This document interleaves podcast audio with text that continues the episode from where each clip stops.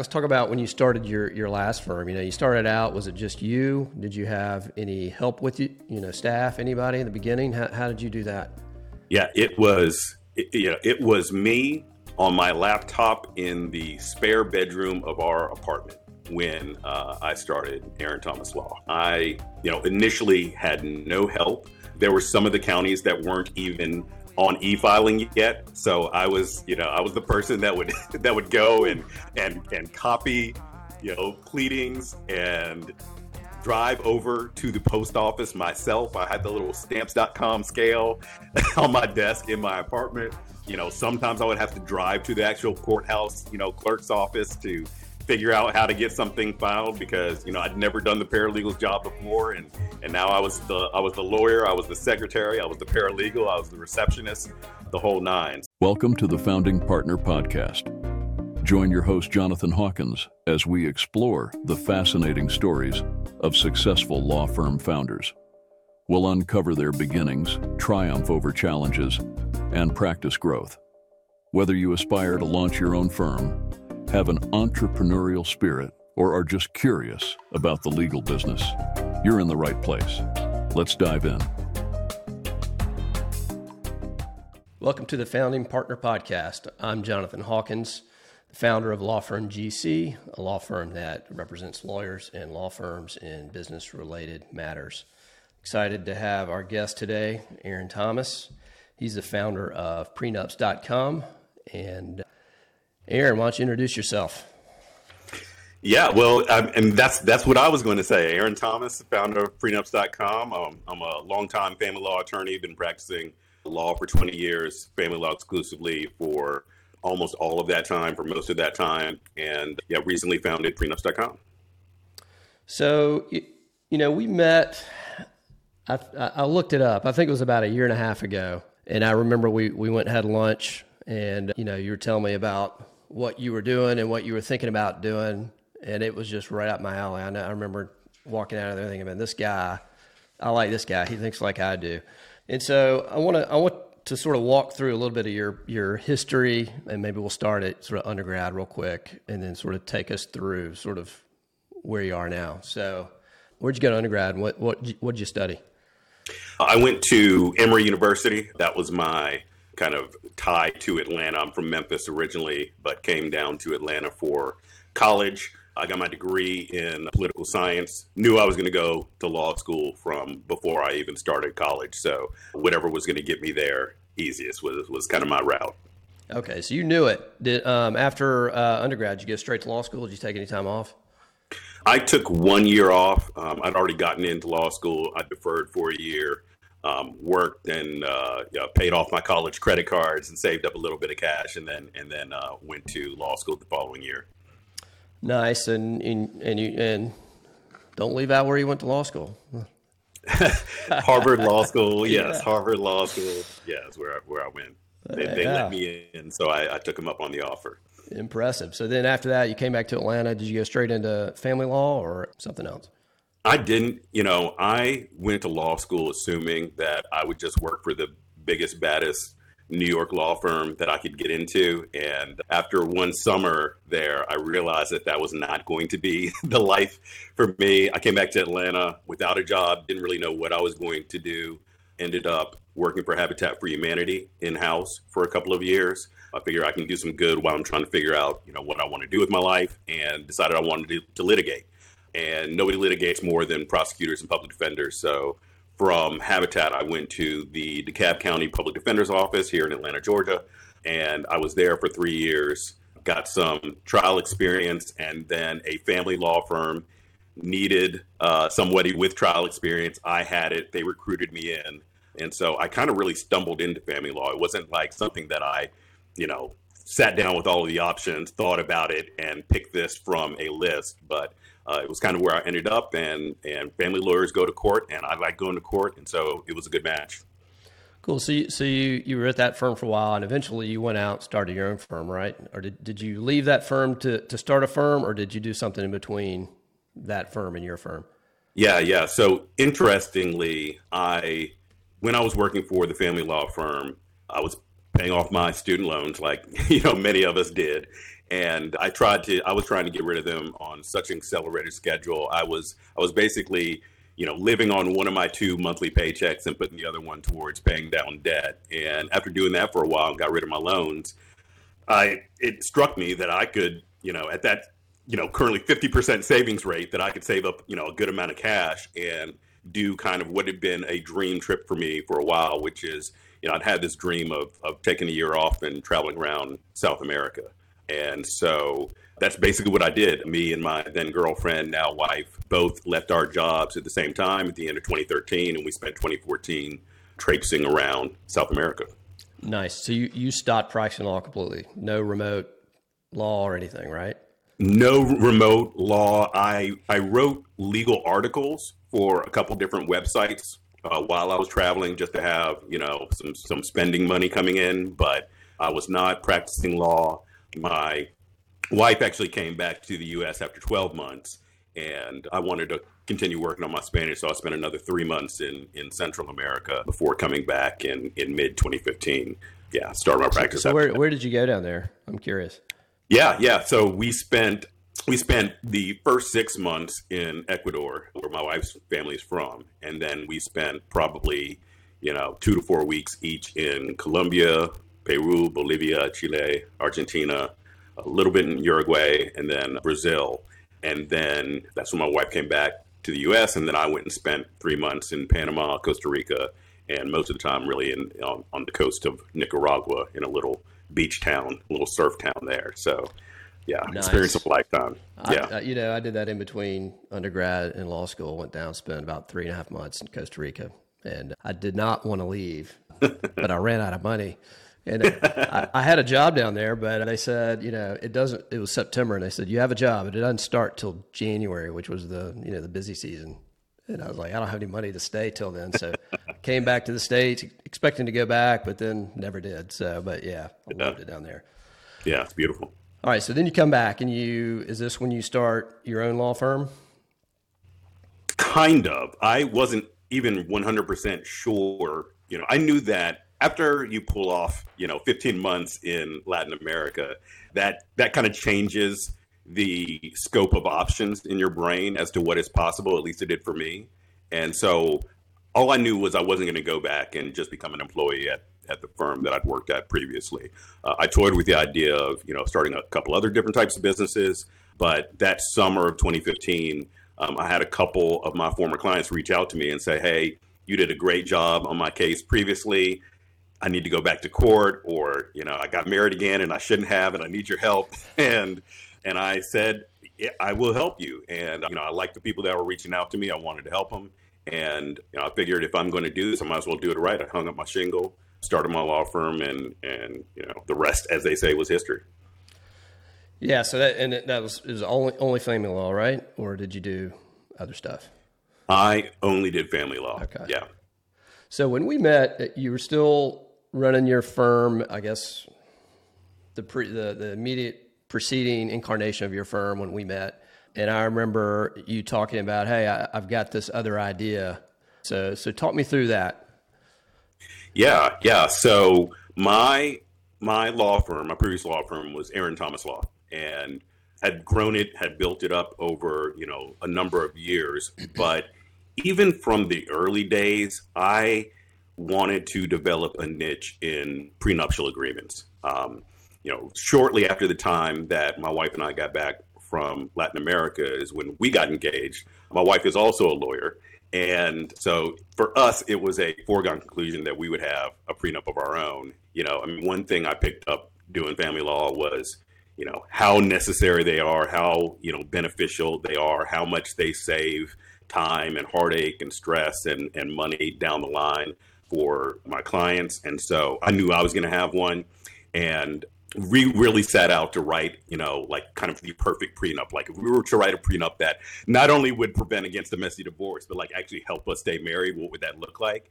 And you know, once once I kind of developed that, you know, friends and other people were like, "You've got you've got to make this a thing. You've got to tell other people that this exists. You know, most people have a negative view of prenups, and, and I wanted to do a positive view of prenups.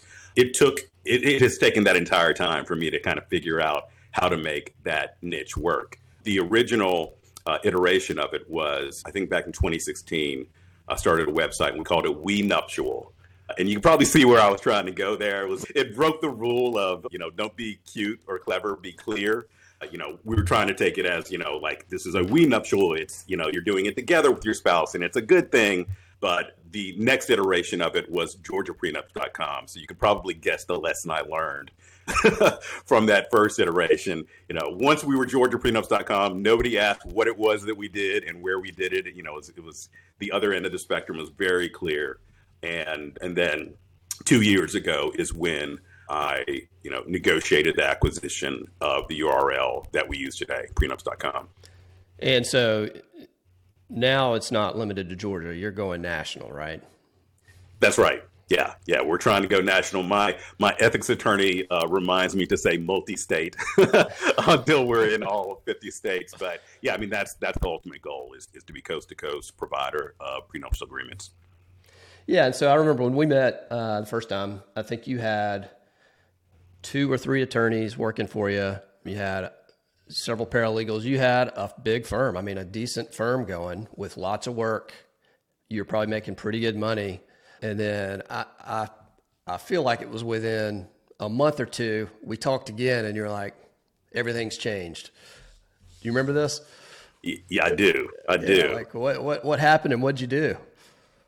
Yeah, yeah. So the firm was at, we were at eight people. It was myself, three attorneys, three paralegals, my marketing coordinator, and you know lots of it, it, was a culmination of a lot of life events that kind of led me to want to make that change.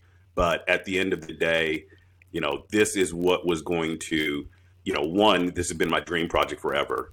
And i realized that you're never going to build it in two hours a week that you have left over after you are you know running you know a pretty busy you know, growing law practice, you can't, you know, you can't break into, you know, you know what I was trying to do in a couple hours on the side, and this was also what was going to give me the freedom to be more location independent, spend time with my family up in in Memphis, and you know, even really be more present for you know my wife and my daughter, and so all of those things coming together made me want to make the leap and go directly into only doing prenups.com. So, yeah, we closed the family law firm down in the end of August of 2022.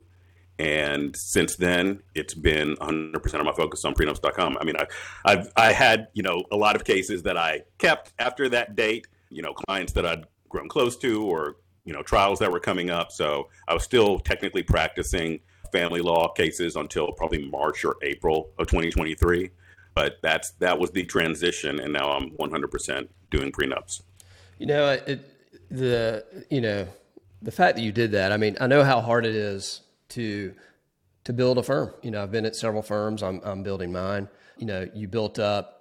You know, just finding people, getting the work, all of that you know, even from the the boring stuff, you know, getting the uh, systems in place, the the technology, payroll, all that stuff. I mean, it took you a lot of work to get where you were. You're probably making you know pretty good money, and to have the fortitude to then just say, all right, I'm letting it all go. I mean, what what were you thinking? You know, how did you convince yourself this is a great idea?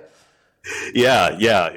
You know, good good question. And everything you said is true. You know, we I, I'd grown it. We were doing well. It was successful.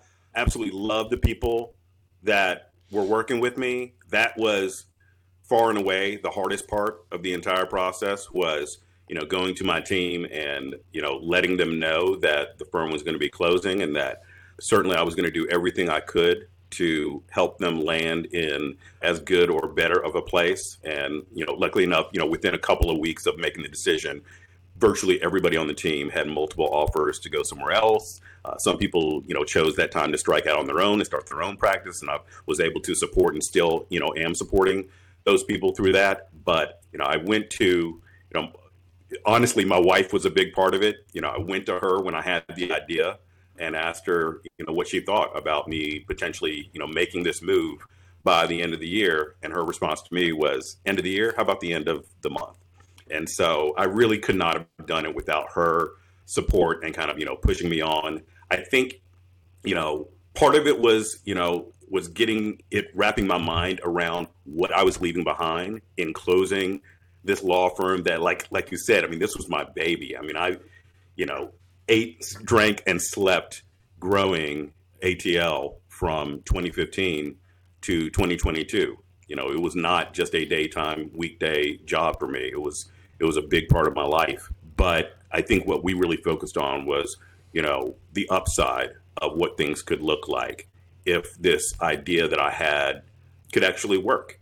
You know, if I could do something that I felt passionate about and that would give me and my family additional freedom and also kind of the fear of if I don't take this leap, you know, the bigger the law firm gets, the harder it is to walk away from. And if I didn't take that leap then, I might never do it. And there's never a perfect time, but we had a little bit of savings in the bank and I ripped the band aid off and, you know, and made the switch.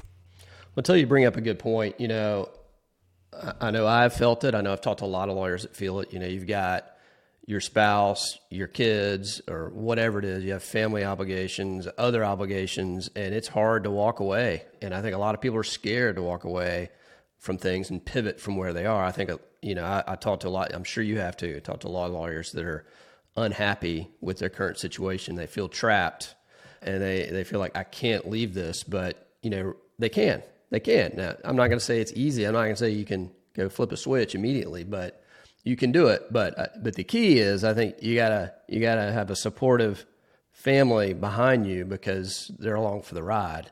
And probably without that, uh, maybe maybe you wouldn't have made the jump. I don't know. Oh uh, no, no way I would have made the jump um, without the support of my wife in this. She knew it was going to mean you know a dip in income, and she's got a busy you know, tough career herself in law, but I think she also knew how long I've been wanting to to do this, and you know, good or bad, she's she is sold on the vision and probably believes in me more than I have myself, you know, at certain times. So, you know, yeah, that was that's that was a huge part of it, and I think you know we both have that mentality, having taken time away from the practice of law previously and come back and both ended up being in a position far better than what we left behind. You know, when we quit our jobs in 2013, people thought we were crazy. And, you know, like, how are you ever going to get back? You know, is anybody going to hire you after that time away? And, you know, not only did we kind of get back to where we were, but we ended up in a better place. And so I think because we both proven that to ourselves previously, it was easier to say, we've done it once, we'll do it again. And, you know, the idea is you'll end up in a better place afterwards. You know, that's the cool thing. So, you know, I want to, in a second, sort of go back and talk about sort of the, the building of your prior firm before you've pivoted here to prenups.com. But you've done it before, so you know you can do it. You, you sort of you sort of made some mistakes before, probably learned some lessons. You know what to do now, a little bit easier. Although you're doing it on a bigger scale, you know, than just Georgia and maybe just Atlanta. I don't know how far you, your scope was before, but yeah, let's take a few steps back. Let's talk about when you started your your last firm. You know, you started out. Was it just you? Did you have any help with you? You know, staff, anybody in the beginning? How, how did you do that? Yeah, it was. It, you know, it was me on my laptop in the spare bedroom of our apartment when uh, I started Aaron Thomas Law. I, you know, initially had no help. There were some of the counties that weren't even on e-filing yet. So I was, you know, I was the person that would that would go and and and copy, you know, pleadings and drive over to the post office myself. I had the little stamps.com scale on my desk in my apartment. You know, sometimes I would have to drive to the actual courthouse, you know, clerk's office to figure out how to get something filed because you know I'd never done the paralegal's job before, and and now I was the I was the lawyer, I was the secretary, I was the paralegal, I was the receptionist, the whole nine. So yeah, I was I was a true solo at the beginning. So how long how long were you a true solo? How long till your first hire, and and who was that? What role was that first hire? I'm curious. The first person that I brought on was uh, a paralegal that I'd worked with at my previous firm, and she initially came on as just a contract paralegal. we knew each other. We were friends. We'd worked together for years and knew that we worked well together. And I desperately needed the help, probably, I'd say, probably six to nine months into starting my practice. So she came on board in that first year. And then, probably a year after she was working with me as a contract paralegal, I made her an offer to to be a, a full time employee, and and she transitioned over to that role. So looking back, do you, do you wish you had hired her sooner? You always wish you had yeah, hired yeah. the help sooner. You know, there's this like common. I know you know it too. There's this common misconception or fallacy that people have of I can't afford to hire the help, but hiring the help is what allows you to afford them in the first place. You know, uh, it's yeah. You know, you've heard it. We've all heard it. I mean, we we've all experienced it. it. It's it's it's a it's a scary first step when you've never done it before. I mean, before I started my firm, I was always an established platform, mid-sized firm, and and every, everybody was already there. And then if we had to hire somebody else, somebody else sort of did all that. Uh, you know, at most, maybe I, I might interview somebody, but you know, all the other stuff just got taken care of. But then you're on your own, and you have to it's up to you and it's you know a lot of lawyers think this is a this is a cost coming out of my pocket and it's expense instead of wait no this is really sort of an investment and it's it's not like you know you're married to this person forever and ever and ever so to speak if if it doesn't work out then you can sort of part ways if you need to but so so you finally you, you, get get her on full time, and then at some point you start hiring attorneys. Uh, tell, take me through that process. Yeah, yeah. So you know, the first probably three years of practice, full years of practice, 2016 through 2018. A lot of the growth that happened was honestly in my mindset. I, you know, started doing some some coaching and learning more about business. I mean, I read every book, I listened to the podcasts, I joined the websites and the newsletters to try to take in everything I possibly could about running a business. And I, you know, kind of wrap my mind around the idea that, you know, kind of what you just said, that you bring people on, if it doesn't work out, you know, obviously you can part ways. You hope that that doesn't happen, but you know try to treat it as an experiment. You know you bring somebody on board and if it doesn't work and you can't afford the you know if you can't afford them then it's not in anybody's interest uh, for them to stay on. The first big hire that i made after my paralegal was my marketing assistant. And a lot of people raise an eyebrow at that because you know that is not a billable hour person. They are not directly generating revenue for the law firm. How can you afford to pay you know someone just to do marketing for you? But it had become clear to me how important it was for me to have consistent marketing efforts going out. Um, prior to that, I've been doing what a lot of small, you know, solo or small law firms do, which is when you run out of work, you go and you market, market, market, and network and do coffees and shake people's hands and ask for work and you know touch base with your former clients. And then once you get busy, you stop all the marketing efforts and it all dries up until you you know you you, mm-hmm. you go back through that cycle over and over. And the only way you break out of it is to come up with a system to consistently have marketing efforts happening even when even when you're busy. And so I brought on a young lady who had a marketing degree from Georgia State, and that was really probably a big turning point in my practice. I had to hire another attorney probably within four or five months um, because it worked so well. Nice. You know, the other thing that, you know, I've experienced, I'm sure you have and everyone has that's done this. When you hire them, you know, it's it's money out the door. There's some stress there, but then you know you've got to train these people, onboard them, and it's you know you're doubling your workload at least for some period of time. It feels like it at least, and then eventually you see you know the you see the relief, I guess. Hopefully, to tell me about that.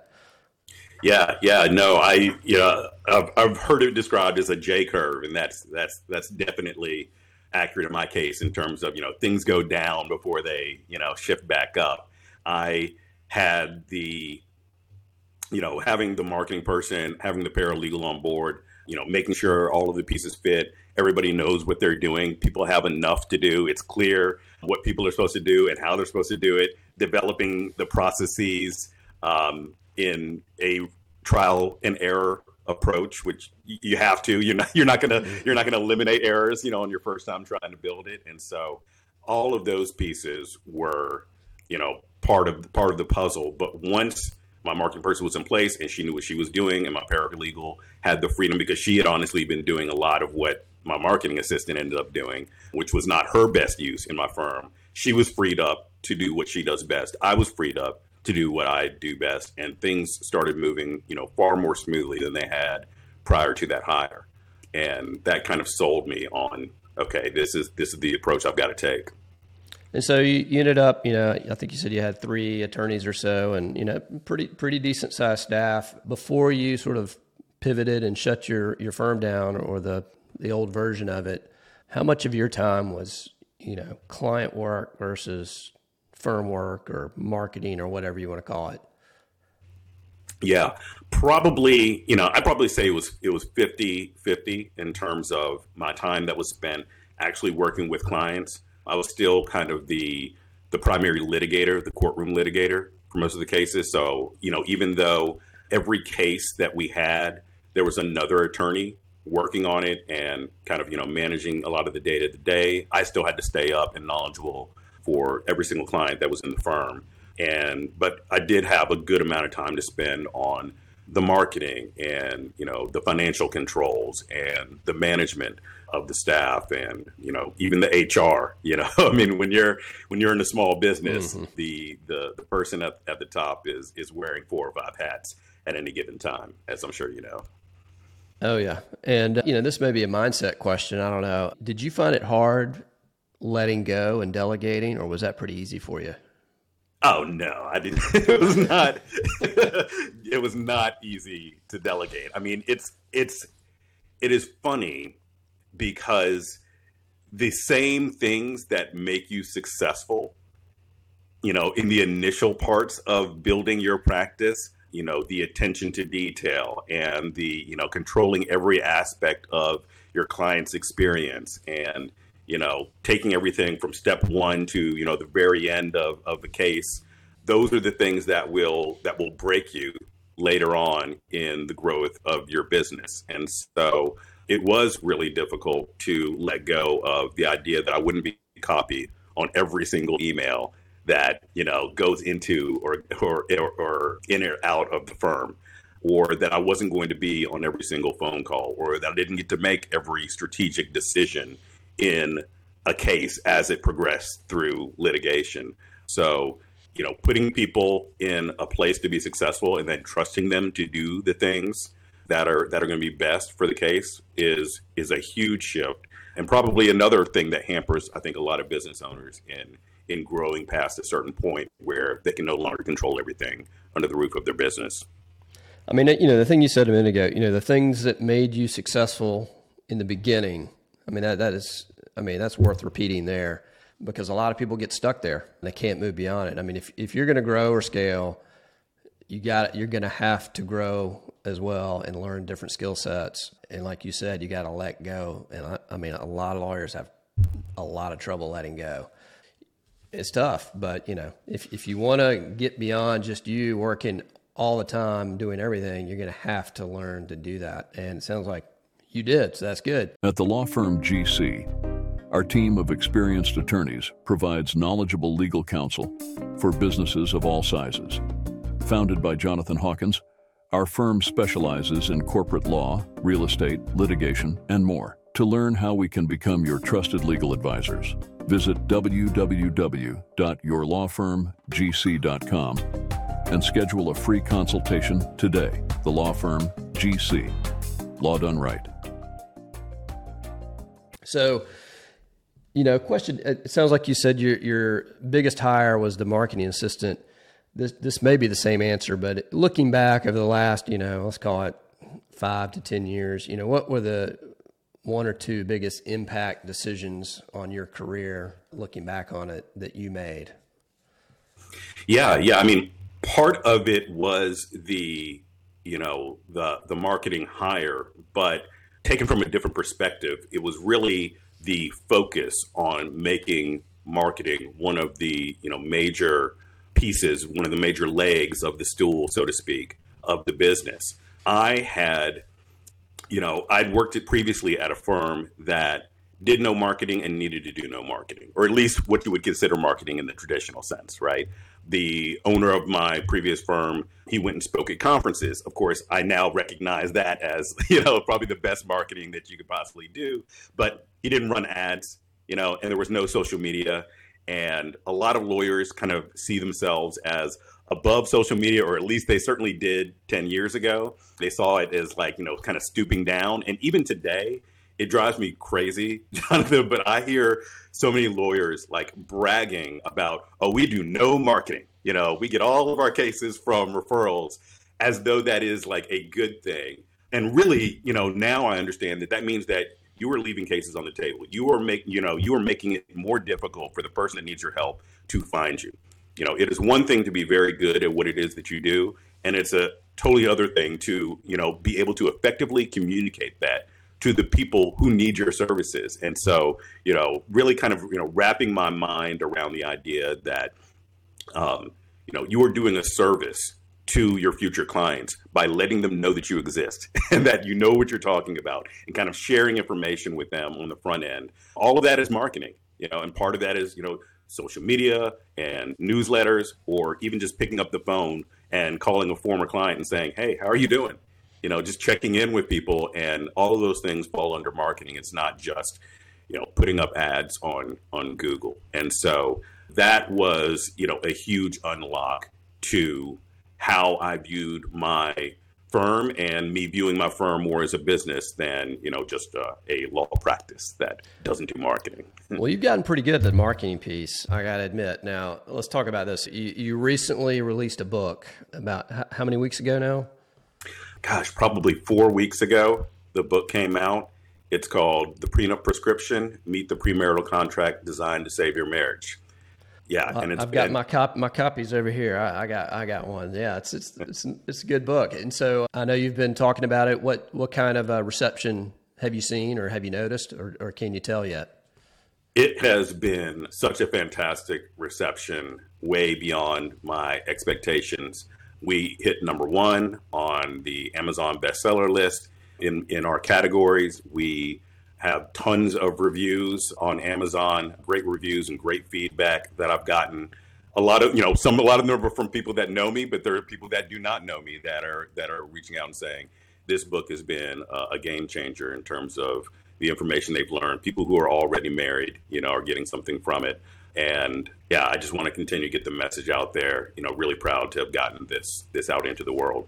In, in the books on on prenups, and, and I will say, I think you've got an interesting approach to prenups. That you know, I, don't have a prenup. I don't really know much about it. I know a little bit about it just because you know I'm a lawyer and whatever. But your approach to prenups, I think, is very creative and and you know unique and, and cool. Some of the things, and you can talk about a few of them here if you want, but you know the the agreement to uh, have certain meetings and counseling and things like that. I, I, you know, I, I didn't know maybe that's a common thing that's put into prenups. I, I just thought it was about money, but I think that that's pretty cool stuff. And I think when people hear it and learn about it, you know, their interest goes goes up. I would imagine.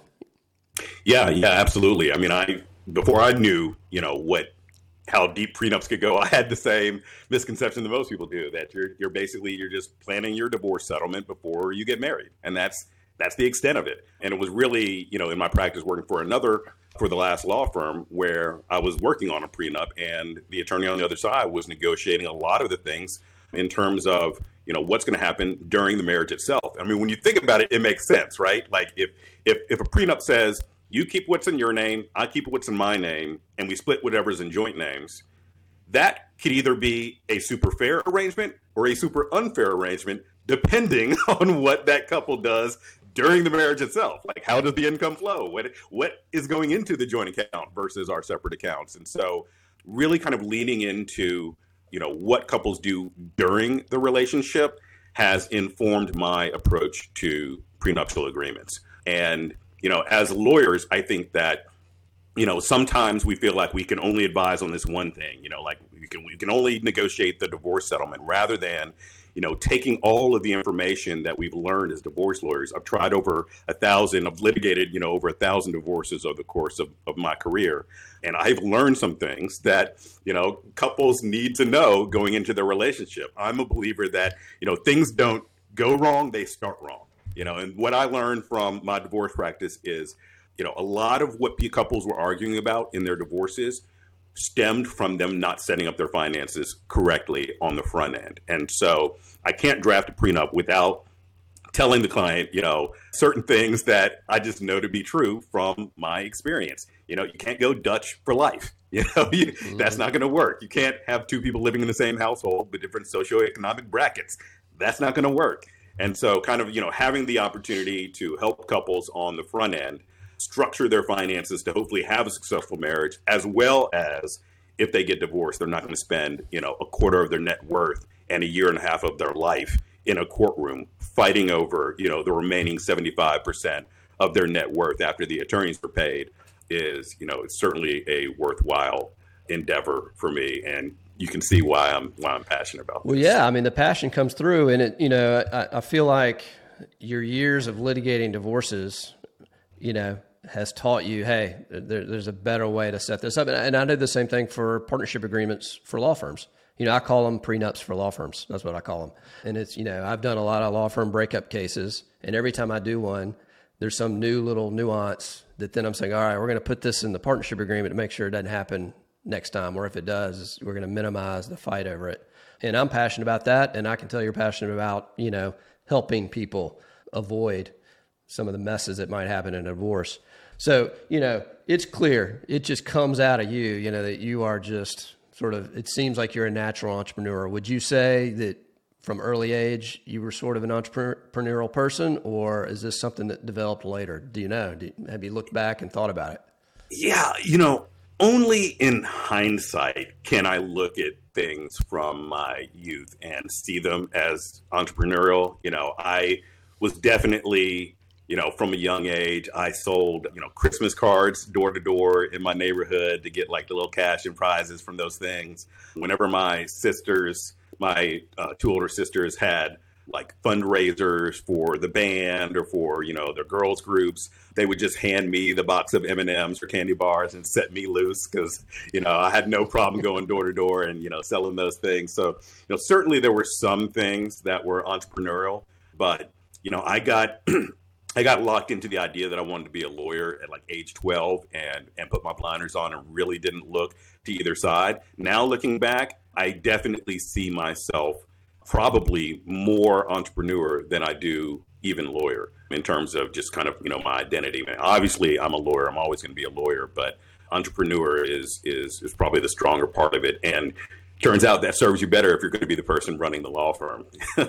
yeah. So, you know, you said you knew you wanted to be a lawyer. It sounded like earlier you mentioned you, you wanted to go to some big New York law firm. But other than that, I mean, did, did you have in your mind that you were always going to start have your own law firm? Is this something you knew or, or did that sort of evolve along the way as well? Yeah, not, not at all. You know, I, you know, wasn't really exposed to a lot of people who ran their own businesses, you know, certainly not their own firms growing up. And so it really wasn't on my radar. I looked at my employment career as having jobs. And it was really having that break from the workforce and being able to step back and, you know, kind of recognize that this type of path puts me a lot more in control of my future and my time and my lifestyle. And certainly it's not for everyone. You know, there are downsides, no doubt, you know, in terms of, you know, you don't have the same certainty and some of the benefits and, you know, those things and, and, and not having to make all of the decisions and, you know, set schedule. You know, you may, I say you have more control over your time, but you may have less of it at the end of the day compared to having a job.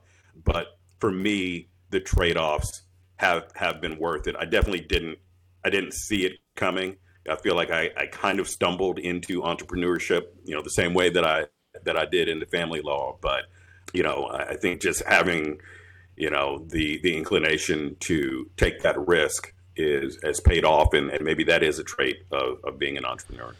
Well, I'll tell you, you know, I don't know if I've ever told you this, but I, I have used you as an example with other people, and I've told them how impressed I am with you that you left, you gave up a successful business and pivoted to do something else. You know, you know, I, have I've mentioned that to more than one person.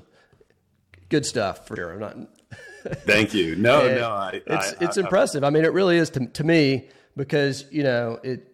You build this thing up. You spend all this time you, you building your baby, and then you you say, "All right, this I'm passionate about this other thing," and you know you're betting on yourself, which which I like.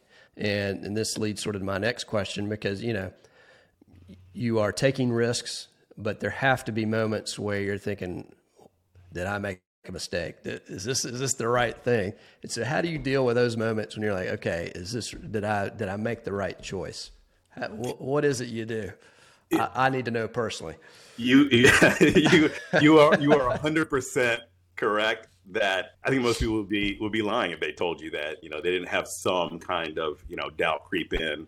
I think that I've got you know fantastic support I've got a mastermind group that's been going for 15 years. So I feel like I've got kind of my own board of directors that I meet with every couple of weeks. And there's some entrepreneurs in that group, you know, knowing other, you know, lawyers like yourself, you know, getting together and, you know, sharing a meal and comparing notes and, you know, talking about, you know, how we're going to, you know, recognize that I'm not in this by myself, even though entrepreneurship can feel like a lonely game from time to time. And then, you know, my wife obviously is is my greatest supporter. She you know, whenever I say, oh, you know, we didn't get any new clients this week, you know, the, the sky is falling, you know, like I'm going to have to, you know, I'm going to have to start, you know, driving Uber and she'll, she'll say, you know, she'll remind me that, you know, I've been worried, you know, about the growth of the business, you know, basically every few months since I, you know, first started my, my law firm in 2015 and that it always works out. You know, I'm not, you know, we're not going to starve, you know, things take a while to grow and, you know, really focusing on my inputs into the practice rather than the output of what the practice mm-hmm. gives me is something that I think has given me back some sense of control in this uncontrollable world of entrepreneurship and you know focusing on what I can control and what I do every day and you know kind of what my habits are and what my practices are what I spend my time doing doesn't leave a whole lot of room for doubt on the side if, if that's your focus. I like that. Focus on the inputs. That, that's that's good. So so what types of things do you focus on every day? You know, it, you don't have to tell us every detail, but generally speaking, what sorts of things do you focus on to grow the grow the firm? Yeah, yeah. You know, I think that one of the best superpowers you can have is knowing what to spend your time on. You know, many of us can work hard, can put our head down and, you know, churn through task after task you know, one of my things that I do every day is I look at my to do list and I try to prioritize what are the most important things.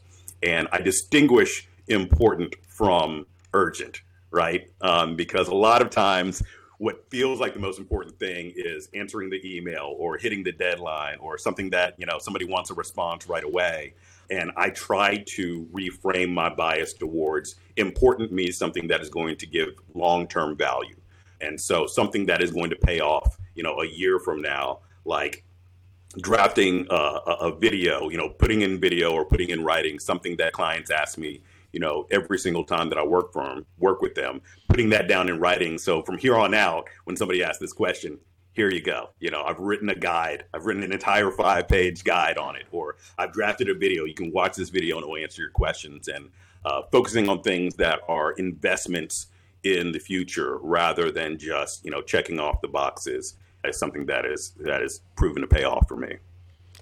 That's huge. So so let, us step back. So you're you you where you are now. You, you've lived through a lot of stuff. You've done a lot of a lot of things. Probably learned a lot of lessons. If you were given some advice to yourself 15 years ago, or to another young lawyer out there that you know wants to start a firm or, or grow a firm, you know, is there anything, any advice you'd give?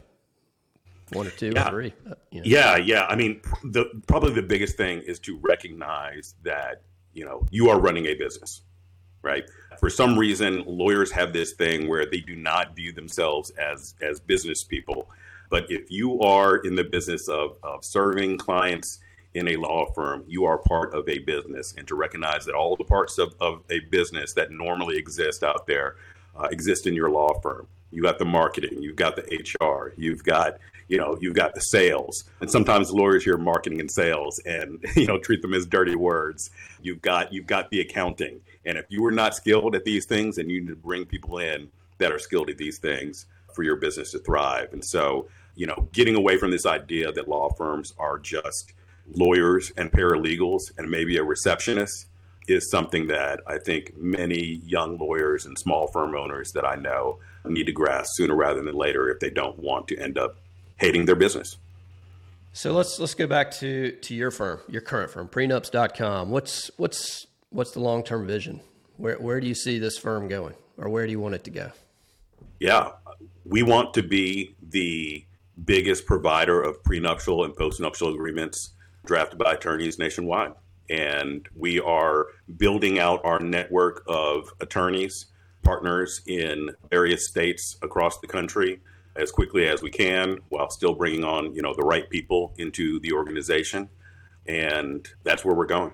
We are covering, we have nine other partners besides myself covering uh, 17 states right now. Uh, hopefully that number will be even higher by the time this this podcast airs and um, uh, our plan is to get into the majority of states um, early in 2024. Wow.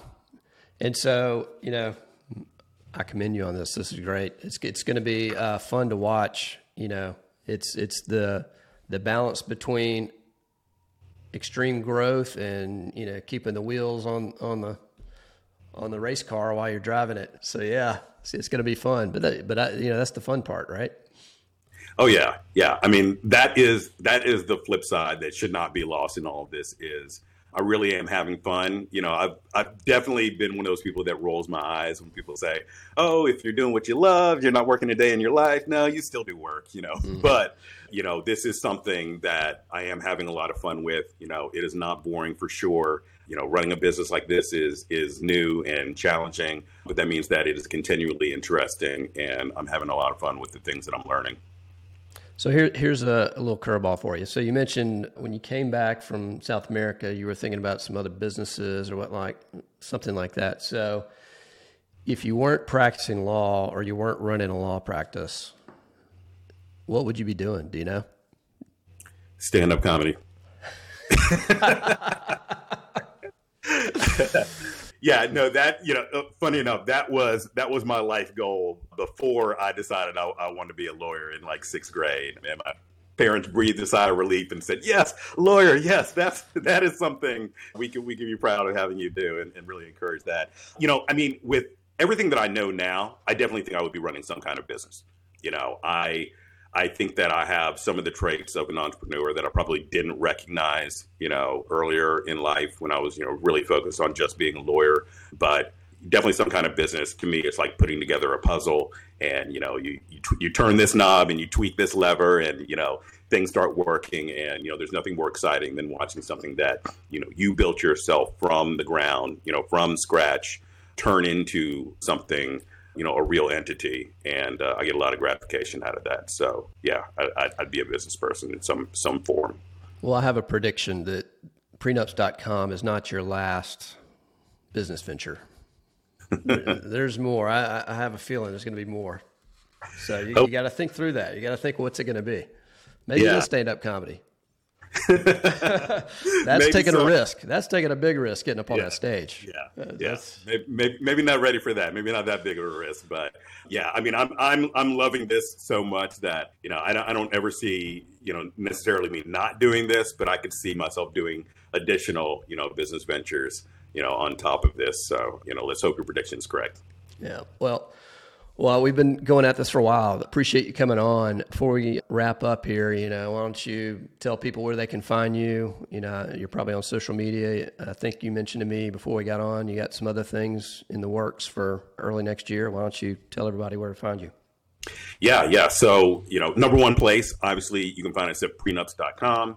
That's the website. We've got all kind of resources, videos, a free ebook, all on the site. You can buy the book, The Prenup Prescription, on Amazon.com. We've got links to that from the website as well. And then on social media, I am Prenup Guy on Instagram and your other favorite social media platforms.